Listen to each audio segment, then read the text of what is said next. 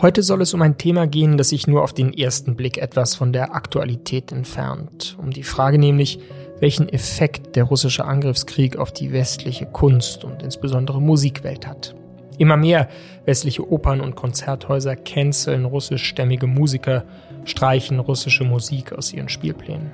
Der Fall Anna Netrebko hat dabei besondere Aufmerksamkeit erfahren. Dazu spreche ich gleich mit unserem F A Z-Musikexperten Jan Brachmann. Genauso wie mit unserer Tanzkritikerin Wiebke Hüster über den Rücktritt des Chefs des Bayerischen Staatsballetts. Die Frage, wie viel Gesinnungsprüfung eine Öffentlichkeit von russischstämmigen Künstlern gerade verlangen kann, treibt nicht nur Fachkreise um. Als der ukrainische Botschafter Andrij Melnyk vor einigen Tagen öffentlichkeitswirksam seine Teilnahme an einem Benefizkonzert der Berliner Philharmoniker im Schloss Bellevue absagte, weil dabei russische Solisten spielten, erregte das großes Aufsehen. Sein Interview im Tagesspiegel, in dem er Bundespräsident Steinmeier beschuldigte, mit eben diesem Konzert für Putin, Zitat, die Stellung zu halten, hat noch höhere Wellen geschlagen. Die Stimmen mehren sich, die diesen lauten und rücksichtslos sprechenden Mann als Diplomat für untragbar halten. Ich habe am Ende dieses F A Z-Podcasts für Deutschland die Chance, darüber mit Botschafter Melnyk persönlich zu sprechen. Heute ist Mittwoch, der sechste April. Mein Name ist Simon Strauß und es ist gut, dass Sie dabei sind. Mein Name ist Doktor Tilman Rümenapf, niedergelassener Kinder- und Jugendarzt hier im Ennepe-Ruhr-Kreis. Die Einführung der Telematik sehe ich durchaus als Chance, aber aktuell fällt das System oft aus und es gibt viel zu wenig technischen Support. Dafür geht eine Menge Zeit drauf, in der ich die Kinder nicht genügend betreuen kann. Das muss sich ändern. Die besondere Nähe der niedergelassenen Haus- und Fachärzte ist in Gefahr. Was die Gesundheitspolitik jetzt dringend ändern muss, erfahren Sie auf rettet die praxen punkt de.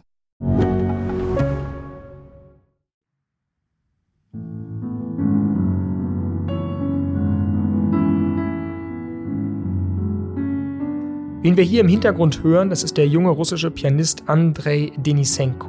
Und zwar beim Spiel eines Präludes von Rachmaninow. Ob er dieses sanfte Stück auch in Zukunft noch spielen wird, ist plötzlich zu einer heiß diskutierten politischen Frage geworden. Ich freue mich, dass ich jetzt mit dem Pianisten selber darüber sprechen kann. Grüß dich, Andrei.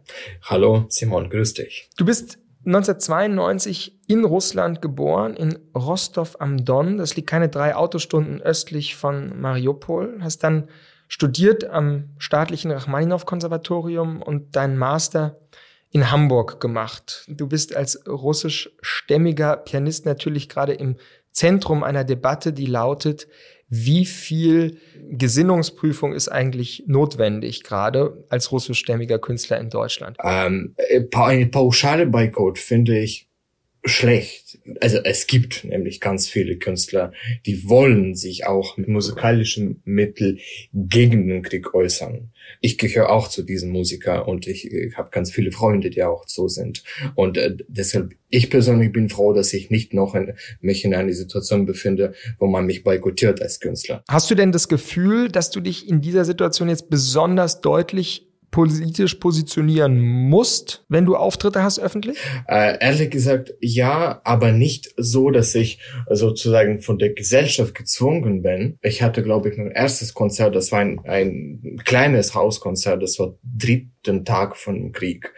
Äh, und es war mir einfach persönlich, selbstverständlich ganz wichtig, dass ich, bevor ich anfange, dass ich sage, was ich dran denke und dass ich diese Musik widme, den Frieden und und die Menschen, die, die jetzt leiden, die Ukrainer, und äh, das, also es war einfach mein Wunsch, und seitdem äh, eigentlich in jedem Konzert, egal ob es ein Benefizkonzert, ein Spendenkonzert für die äh, Flüchtlinge oder einfach ein mein ein von meinen Konzerten ist, ich möchte ja, dass man mich äußern und äh, mach das. Du hast, ich glaube, in einem anderen Interview gesagt, dass sich einige russische Künstler, also ein Zitat, direkt für den Krieg aussprechen, ist Wahnsinn, absolut inakzeptabel. Äh, welche russischen musikalischen Künstler hast du da vor Augen gehabt, als du diesen Satz gesagt hast? Naja, es ist, das ist natürlich kein Geheimnis. Es gibt ja eine Dirigent aus Moskau, aus Gneisen äh, Akademie, oder ein, äh, ein äh, russischer Pianist, Boris Beresowski zum Beispiel. Mhm. Ich war, ganz ehrlich, ein großer Fan von diesem Musiker. Aber ich habe, bevor ich das gesagt habe in dem Interview, glaube ich, zwei Tage davor habe ich in einem T V-Show in russischer Fernseher auf, auf YouTube gesehen, und das war sehr sagt da. Also das möchte ich sogar nicht zitieren, ich kann das sogar nicht zitieren, aber es ist genau was, was, was ich inakzeptabel finde. Ich habe an ihn gedacht in dem Moment, und das war die unglaublich große Enttäuschung. Mm, mm. Ich meine, jetzt gibt es in diesem Appell auch eine Passage, die sagt, dass es halt schwierig ist, solche klaren Formulierungen zu fordern, weil eben diese klaren Aussagen unter Umständen der Person selbst oder ihren Angehörigen, Freunden, Arbeitskollegen in Russland erheblichen Schaden zufügen könnten. Verstehst du diese Argumentation nicht auch? Also, dass man als russischer Pianist im Moment halt auch nicht so eindeutig Stellung beziehen kann? Mm, ja, schon. Äh, besonders, ich glaube, wenn ich mir vorstelle, man lebt da, man hat eine, weiß ich nicht, drei Kinder, eine Frau, und muss die füttern sozusagen. Äh, und er versteht das, wenn er das jetzt macht, und er muss entweder flüchten oder äh, weiß nicht, ob jeder diese Gelegenheit hat sozusagen. Oder ist einfach nicht nur er, sondern die ganze Familie ist in Gefahr. Ich möchte es mir nicht ganz direkt vorstellen, hm. aber das könnte man wahrscheinlich vorstellen, dass aus Angst sagen einige entweder nichts oder sagen nicht klar oder sagen zu wenig. Hm. Vielleicht nochmal eine musikalische Frage zum Abschluss an den Experten sozusagen, dass jetzt manche Opernhäuser Tchaikovsky-Musik absetzen, weil sie darin einen zu patriotischen Klang empfinden. Was sagst du dazu? Ja, ich habe daran gedacht. Ich lese das auch ständig. Also ich glaube, das ist nicht richtig, diese mhm. Musik zu boykottieren, weil Tchaikovsky selbst oder Rachmaninow, der übrigens nach der Revolution neunzehnhundertsiebzehn nach U S A geflüchtet ist. Ja? Ich weiß es nicht, ob, ob man diese Musik mit Russland heutzutage und mit Putins Russland assoziieren und verknüpfen darf und muss. Ich glaube nicht. Aber andererseits ist es auch verständlich, dass jetzt ein Konzert aus, aus Musik von russischen Komponisten vielleicht klingt so, dass man, äh, also ist nicht klar, was man damit sagen möchte. Ja?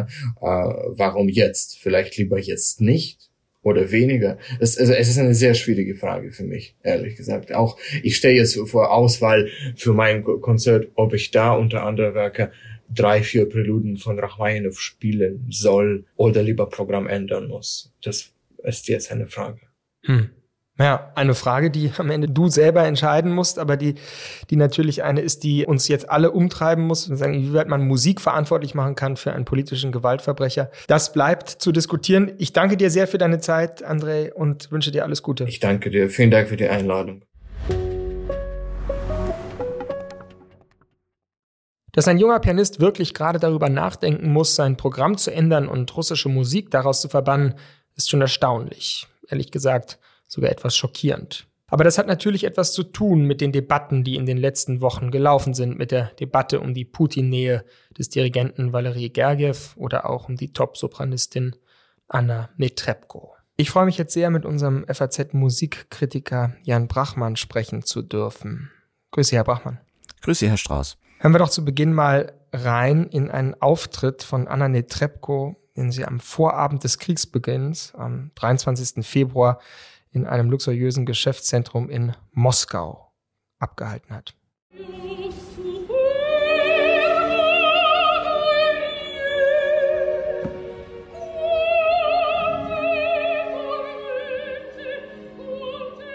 Ja, lieber Herr Brachmann, bevor wir in die politischen Fragen einsteigen, vielleicht einmal noch mal die künstlerischen. Was hat denn die Sängerin Anna Netrebko aus ihrer Sicht ausgezeichnet, musikalisch? Sie hatte erst einmal eine starke Bühnenpräsenz und sie war sehr kollegial. Sie hat mit anderen Sängerinnen und Sängern auf der Bühne sehr gut interagiert. Ich kann mich noch gut an ihre Susanna bei den Salzburger Festspielen in Le Nozze di Figaro von Mozart äh, erinnern. Nikolaus Harnoncourt hat dirigiert und äh, Anna Netrebko sang die Susanna. Alle witzelten schon, das sei die Hochzeit der Anna und nicht die Hochzeit des Figaro. Aber es kam ganz anders. Im Mittelpunkt der Inszenierung stand plötzlich Christine Schäfer als Cherubino und Anna Netrebko nahm sich unglaublich intelligent vom Bühnenverhalten her und sehr kollegial zurück und fügte sich in diese Inszenierung von Klaus Guth wunderbar ein. Hinzu kommt, dass sie eine technisch wirklich perfekte Sängerin ist.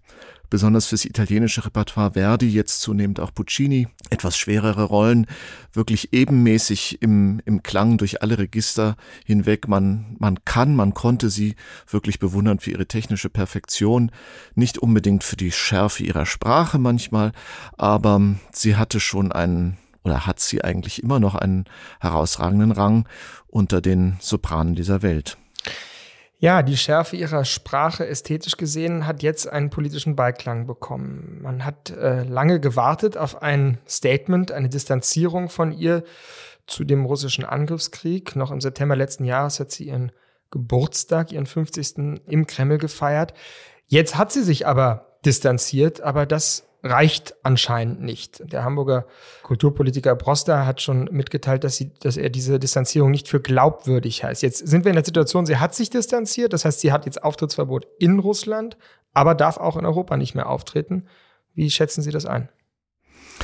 Anna Netrebko hat sich in der Vergangenheit außerhalb der Bühne nicht unbedingt sehr klug verhalten. Sie hat ja schon, ich glaube zweitausendsechzehn war das, mit ukrainischen Separatistenführern und deren Flagge posiert. Sie hat denen auch Geld überwiesen. Ich glaube, das war die sogenannte Volksrepublik in Luhansk. Sie hat das ziemlich ohne Not getan. Offenbar aus freien Stücken. Ich weiß nicht, ob sie dazu angehalten wurde. So genau kann man das, wenn man in Russland nicht lebt, beziehungsweise nicht Einblick hat in die Gesprächskanäle, nie genau entscheiden, aber besonders klug war das nicht. Äh, anders als Valery Gergiev trägt ja Anna Netrebko keine Verantwortung für große Häuser und für viele tausend Mitarbeiter. Und ähm, sie ist für sich selbst allein verantwortlich. Sie hat auch den österreichischen Pass. Sie muss nicht unbedingt in Russland leben. Das war nicht sonderlich klug von ihr, dass sie das damals getan hat. Dass Valery Gergiev zweitausendvierzehn die Krim-Annexion gutheißen musste, steht auf einem ganz anderen Blatt. Er stand in ganz anderen Verpflichtungen, als Anna Netrebko das je tat. Mhm. Aber ist es denn jetzt ein Zeichen von Intelligenz, wenn äh, trotz dieser Distanzierung die ähm, New Yorker Oper oder auch jetzt in Frankfurt ein Konzertveranstalter trotzdem sagen, ja, sie hat es zwar gesagt, aber es ist nicht glaubwürdig genug, wir lassen sie jetzt trotzdem nicht auftreten. Schadet man da nicht wirklich auch einer Künstlerin, die sich jetzt nun offensiv politisch distanziert hat? Ja, das tut man. Und das ist auch riskant für Anna Netrebko, das sieht man ja auch. Sie ist in Novosibirsk sofort ausgeladen worden mit der Begründung, in, in Zeiten, wo man einen klaren Standpunkt beziehen muss, habe sie die Bequemlichkeit westlicher Konzerthäuser vorgezogen vor der patriotischen Solidarisierung mit ihrem eigenen Land. Und man hat ja in Novosibirsk auch nachgeschoben, äh, es werde auch neue Publikumslieblinge geben, die die Stelle von Anna Netrebko im eigenen Land einnehmen können. Also wenn sie jetzt diesen Schritt gegangen ist, sollte man wirklich darüber nachdenken, nachdenken, die ausgestreckte Hand auch anzunehmen, zumindest Gespräche mit ihr zu führen. Und das hat zum Beispiel der Intendant der Staatsoper in Berlin, Matthias Schulz, auch angedeutet, dass er darüber nachdenkt, sie für Turandot äh, nach Berlin wieder zu verpflichten, allerdings nicht ohne vorher mit ihr das persönliche Gespräch zu suchen. Das finde ich auch einen gangbaren, vernünftigen Weg. Auch Benedikt Stamper hatte das ja schon in Baden-Baden angedeutet, das Konzert für die Opernfestspiele am dreizehnten April erstmal nicht weiter zu planen, trotzdem aber im Gespräch mit Anna Netrebko zu bleiben. Das halte ich für die noblere Variante als die von Carsten Broster.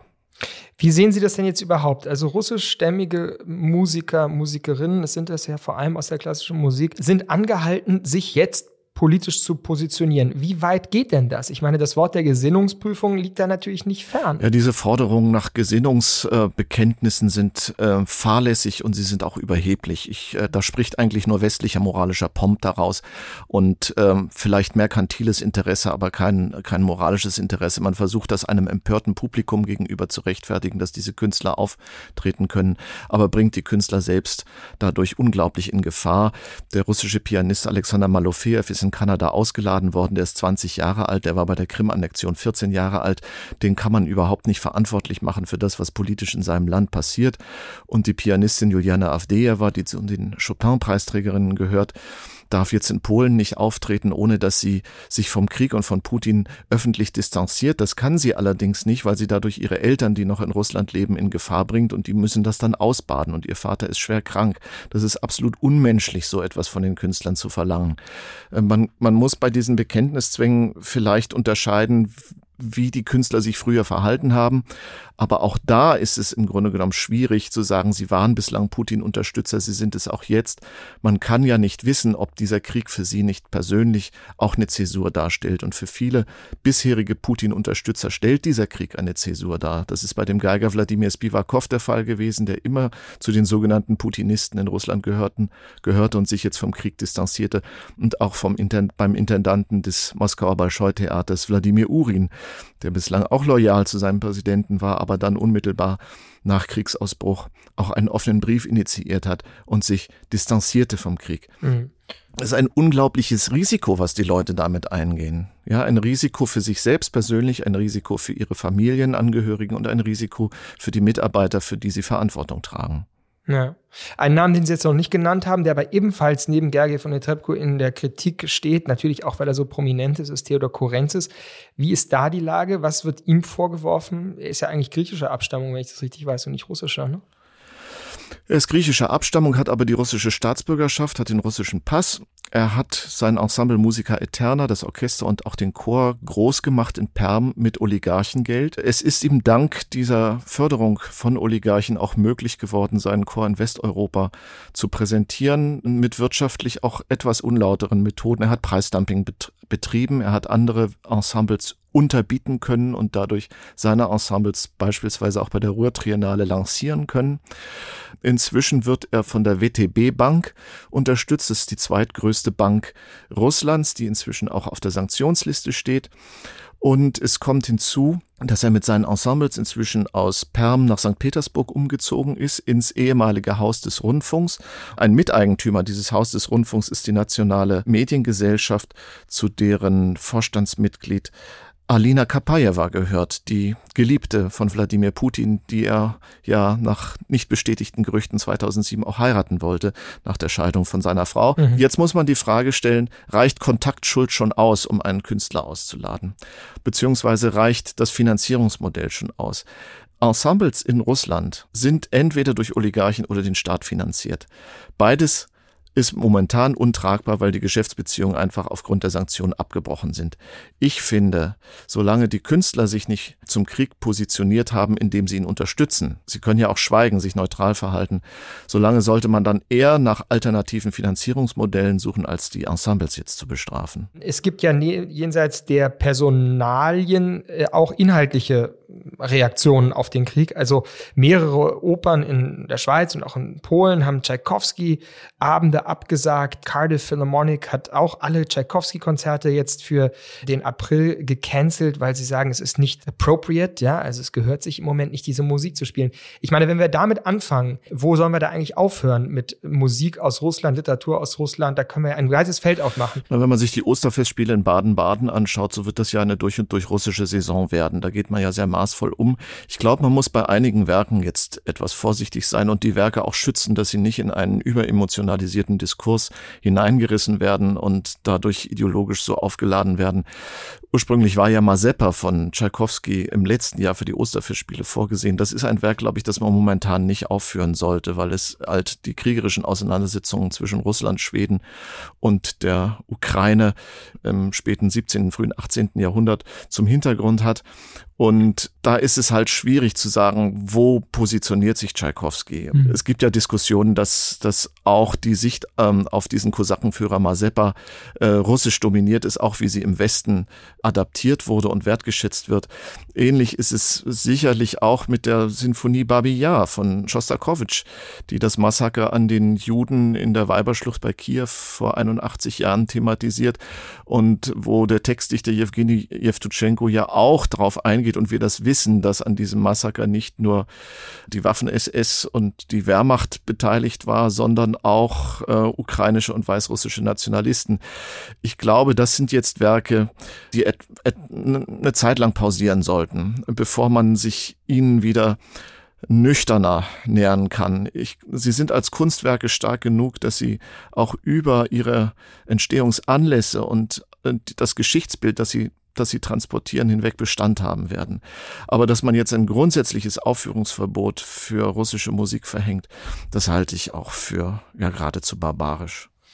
Das ist die Meinung unseres Musikkritikers Jan Brachmann. Ich danke Ihnen sehr für das Gespräch. Danke, lieber Herr Strauß.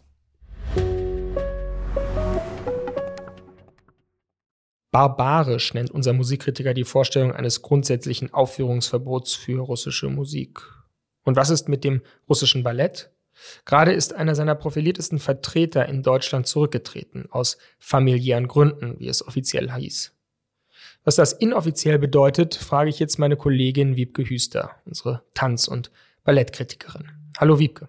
Hallo Simon. Ja, ganz frisch kam die Nachricht rein aus München, dass der Chef des Staatsballetts, Igor Selenskyj, wegen in Anführungszeichen privater, familiärer Angelegenheiten zurückgetreten ist. Du hast das ja in den letzten Wochen und Tagen intensiv verfolgt. Gib uns doch mal deine Einschätzung, wie man diese Begründung zu verstehen hat.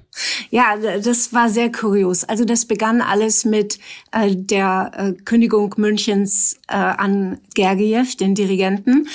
Und äh, im Nachklang dessen hat man Igor Selenskyj einbestellt. Das bayerische Staatsministerium für Wissenschaft und Kunst hat ihn einbestellt und hat ihn befragt zu Nebentätigkeiten, die er als Berater einer putinnahen äh, Kulturerbestiftung in Russland wahrgenommen hat. Die Ergebnisse dieser Befragung hat das Ministerium allerdings für sich behalten. Und man hat eigentlich täglich seitdem drauf gewartet, dass von der ersten Märzhälfte, dass sich irgendjemand mal dazu erklärt. Dann begann die Ballettfestwoche vor einer Woche und das war eben so kurios, weil der Hauptgast schon schon angereist, schon eine Woche vor vor der großen Premiere war Alexei Ratmansky, ein wirklich weltberühmter russischer Choreograf, früherer Bolschoi-Ballettdirektor, der seit vielen Jahren in New York lebt und für das American Ballet Theatre House Choreograf ist. Und er hat dem Bayerischen Staatsballett in dieser Spielzeit eben mit Premiere zum Auftakt der Ballettfestwoche ein wundervolles Stück von sich anvertraut, nämlich die Bilder einer Ausstellung. So, und nun k- wartete man natürlich drauf, weil Ratmansky ist ein Aktivist für die Ukraine. Er hat dort Familie, Freunde, seine berufliche Laufbahn hat dort begonnen und äh, er sammelt auf Facebook und Instagram, das kann man auch sehen, wirklich die Stimmen prominenter Tänzer, die sich gegen den Krieg aussprechen. Und auf dieser Liste fehlte Selenskyj natürlich.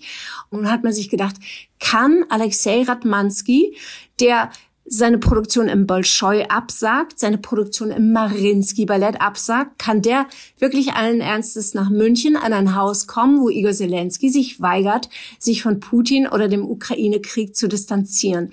Er hat es gemacht. Selenskyj war auch zunächst nicht da. Die beiden sind sich aus dem Weg gegangen.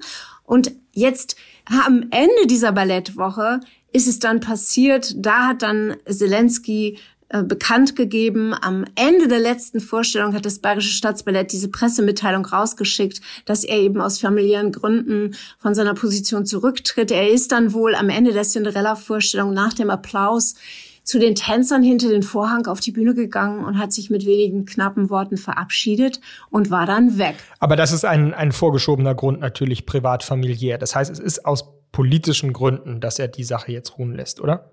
Ja, das äh, können wir eben schwer beurteilen. Da kann man in diesen Mann wirklich überhaupt nicht hineinschauen. Ich weiß, dass das Ballett selbst gesagt hat, als äh, der Krieg begann, ja, Selenskyj sei da gewesen, also im Haus gewesen und habe auch mehrfach geäußert, dass er diesen Krieg ganz furchtbar fände. Aber er hat es eben offiziell nie gemacht. Nun muss man wissen, Selenskyj war bis zweitausendsiebzehn, zweitausendsechzehn hat er in München äh, den äh, Job angetreten als äh, Ballettdirektor und er war bis zweitausendsiebzehn noch Direktor in Moskau der zweitgrößten Ballettkompanie Moskaus, nämlich des Stanislavski- Nemirovich-Stavchenko-Balletts und er hat natürlich dort in Nähe zur politischen Macht gearbeitet und er hat es dann aufgegeben und alle dachten, ja okay, der kommt jetzt nach München und ist froh, dass seine Familie und er in Sicherheit sind. Vielleicht abschließend, wen verliert denn jetzt die deutsche Ballettszene mit Igor Selenskyj? Was ist das für ein Künstler gewesen? Er hat, das muss man wirklich sagen, nach den sechzehn Jahren mit Ivan Lischka als Ballettdirektor in München, er hat das Kompanieniveau so entscheidend gesteigert und er hat ganz fantastische Gastsolisten immer wieder nach München gebracht. Aber er hat auch seine eigene Münchner Company wirklich zu ganz großen Leistungen geführt. Die haben Jules getanzt von Balanchine, ganz wundervoll. Und ich muss auch sagen, ich finde es ein bisschen lächerlich, äh, von Kollegen in den Medien zu sagen, ja, äh, natürlich ist Zelensky irgendwie Putin. Da hat man ja gleich gesehen, weil er zweitausendsechzehn mit Spartakus, einem ganz großartigen sowjetischen Ballett, seine erste Spielzeit begonnen hat. Und da kann ich nur sagen, so ein Quatsch. Das ist ein ganz tolles Ballett und das hat überhaupt nichts mit Stalinismus oder so zu tun. Was ich hm. so im größeren Bild interessant finde, was mir ja auch der aus Sankt Petersburg geflüchtete Ilya Givoy, der Tänzer und Choreograf des Mariinsky, bestätigt hat, sind die Folgen für eine erneute Abgrenzung. Denn was wir gesehen haben in den vergangenen zwanzig Jahren, war ja endlich ein Fluss aus dem Westen in den Osten und zurück. Es sind ja britische, es sind amerikanische Tänzer, sogar beim Bolschoi, äh, beim Mariinsky auch Solisten geworden. Und es gab wirklich Austausch. Und äh, das Bolschoi-Ballett hat einen Hans-von-Manen-Ballettabend. Und, und dieser wundervolle Austausch, der da stattgefunden hat, der für alle in der Tanzwelt extrem produktiv und schön war, der, glaube ich, der kommt jetzt zu einem Erliegen. Das war unsere Tanzkritikerin Wiebke Hüster. Vielen Dank, Wiebke, für das Gespräch. Sehr gern.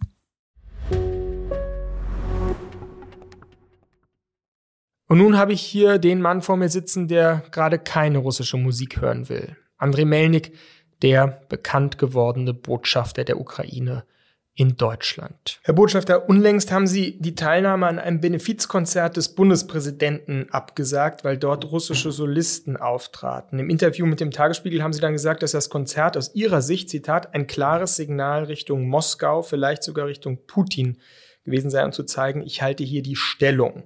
Glauben Sie wirklich, dass ein Benefizkonzert so einen Effekt haben kann? Jede Handlung, auch ein Konzert, hat äh, ein bestimmtes Ziel und hat eine bestimmte Wirkung. Also für mich als Ukrainer, aber auch als Botschafter, äh, ist immer noch nicht klar, wieso um mit uns eine Solidaritätsgeste äh, oder mit uns diese Solidarität zu zeigen, das erforderlich war, dass eben als ein Versöhnungsgeste zu machen. Ukrainer und Russen sitzen zusammen, musizieren, äh, beklatschen einander und, und, und haben Spaß äh, an dem Geschehen. Äh, so für mich war das äh, befremdlich, muss ich sagen, denn äh, solange dieser Krieg, und zwar in, in, in dieser Grausamkeit äh, tobt auf unserem Boden, kann man sich äh, gar nicht vorstellen, dass man nicht nur miteinander musiziert oder äh, miteinander etwas Gemeinsames hat, sondern erst nach dem Krieg. Natürlich wird diese Versöhnung kommen und, und, und wir hoffen, dass, dass, dass diese Versöhnung auch äh, schnell vonstatten geht. Aber auch da muss man realistisch bleiben. Nach dem Zweiten, Zweiten Weltkrieg, es hat Jahrzehnte gedauert, bis zwischen Frankreich und, und, und Deutschland wieder eine neue Partnerschaft entstanden sind, mindestens zwei Jahrzehnte. Und äh, ich glaube, dass in unserem Fall das äh, vielleicht noch viel länger dauern wird. Also das wird, das wird wahrscheinlich nicht eine, sondern zwei Generationen äh, benötigen, damit man überhaupt Lust hat, einfach äh, etwas äh, mit, mit den Russen äh, zu tun. Und deswegen war das ein, ein voreiliger Schritt. Das war ein, ein Schritt, der äh, für mich persönlich, aber dasselbe Echo gab es auch in der Ukraine, denn auch dieses Konzert hat in der Ukraine sehr, sehr hohe Wellen geschlagen äh, und ich habe keine einzige Reaktion äh, in meiner Heimat gehört, äh, wo gesagt wurde, oh, du hättest vielleicht doch lieber hingehen können. Aber einer der Teilnehmer, einer der russischen Pianisten war ja Evgeny Kissin, der sich als einer der ersten vom Krieg distanziert hat, also jetzt niemand, der im Ruf steht, ein Putin-nahe Mensch zu sein. Und der andere, der Bariton Rodion Pogosov, ist nur in Russland geboren, lebt seit langem in der U S A. Also schadet man eigentlich nicht gerade dem potenziellen Widerstand, den es auch in der russischen Gesellschaft jetzt gibt und geben muss, wenn man solche Leute dann mit einem sozusagen Affront abwertet und sagt, mit Russen kann ich im Moment nicht an einem Tisch sitzen? Das spielt keine Rolle. Ich meine, der Bundespräsident hat das äh, absichtlich äh, organisiert. Das stand auf der Webseite, dass der russische Pianist, der russische Bariton äh, auftreten werden und ein ukrainischer Botschafter da äh, sitzen sollte und die beiden äh, bejubeln sollte. Das ist etwas, was, äh, was Sie äh, und was was die Deutschen äh, gar nicht verstehen können. Und äh, das kann ich auch äh, äh, nachvollziehen, dass sie das nicht verstehen können. Denn sie erleben nicht diesen Krieg. Ja? Sie, sie haben nicht diese Emotionen. Sie können uns im Moment, und da meine ich nicht nur jetzt die Öffentlichkeit in Deutschland, sondern auch die Bundesrepublik, man kann uns gar nicht also verstehen, wie schlimm, wie schlecht es uns gerade geht. Und deswegen wird es keine Konzerte geben, es wird keine gemeinsame Veranstaltung geben, es wird keine Handshakes geben, es wird auch keinen Blick geben in Richtung Russland, äh, um einfach zu nicken, dass das, äh, wir wollen mit diesem Russland, ob das ein äh, Antlitz von Putin hat oder von einem Herrn Pogosov oder Kissin oder egal von wem, nichts Gemeinsames haben, solange die Bomben auf ukrainische Städte fallen.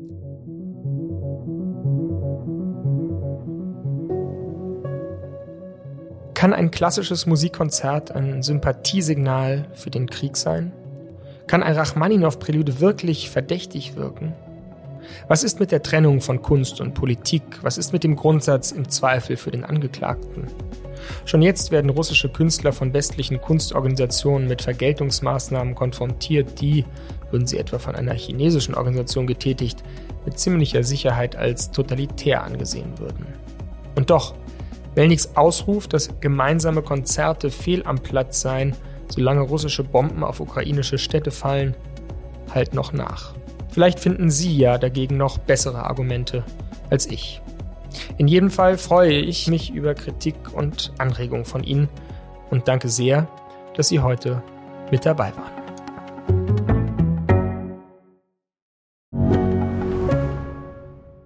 Ich bin Doktor Rodion, Allgemeinarzt in Schönebeck. Das ist fünfzehn Kilometer von Magdeburg entfernt und trotzdem zu weit, um hier Nachwuchs zu finden. Immer mehr Praxen im Salzlandkreis bleiben unbesetzt und Patienten haben lange Wege und noch längere Wartezeiten. Das muss sich ändern.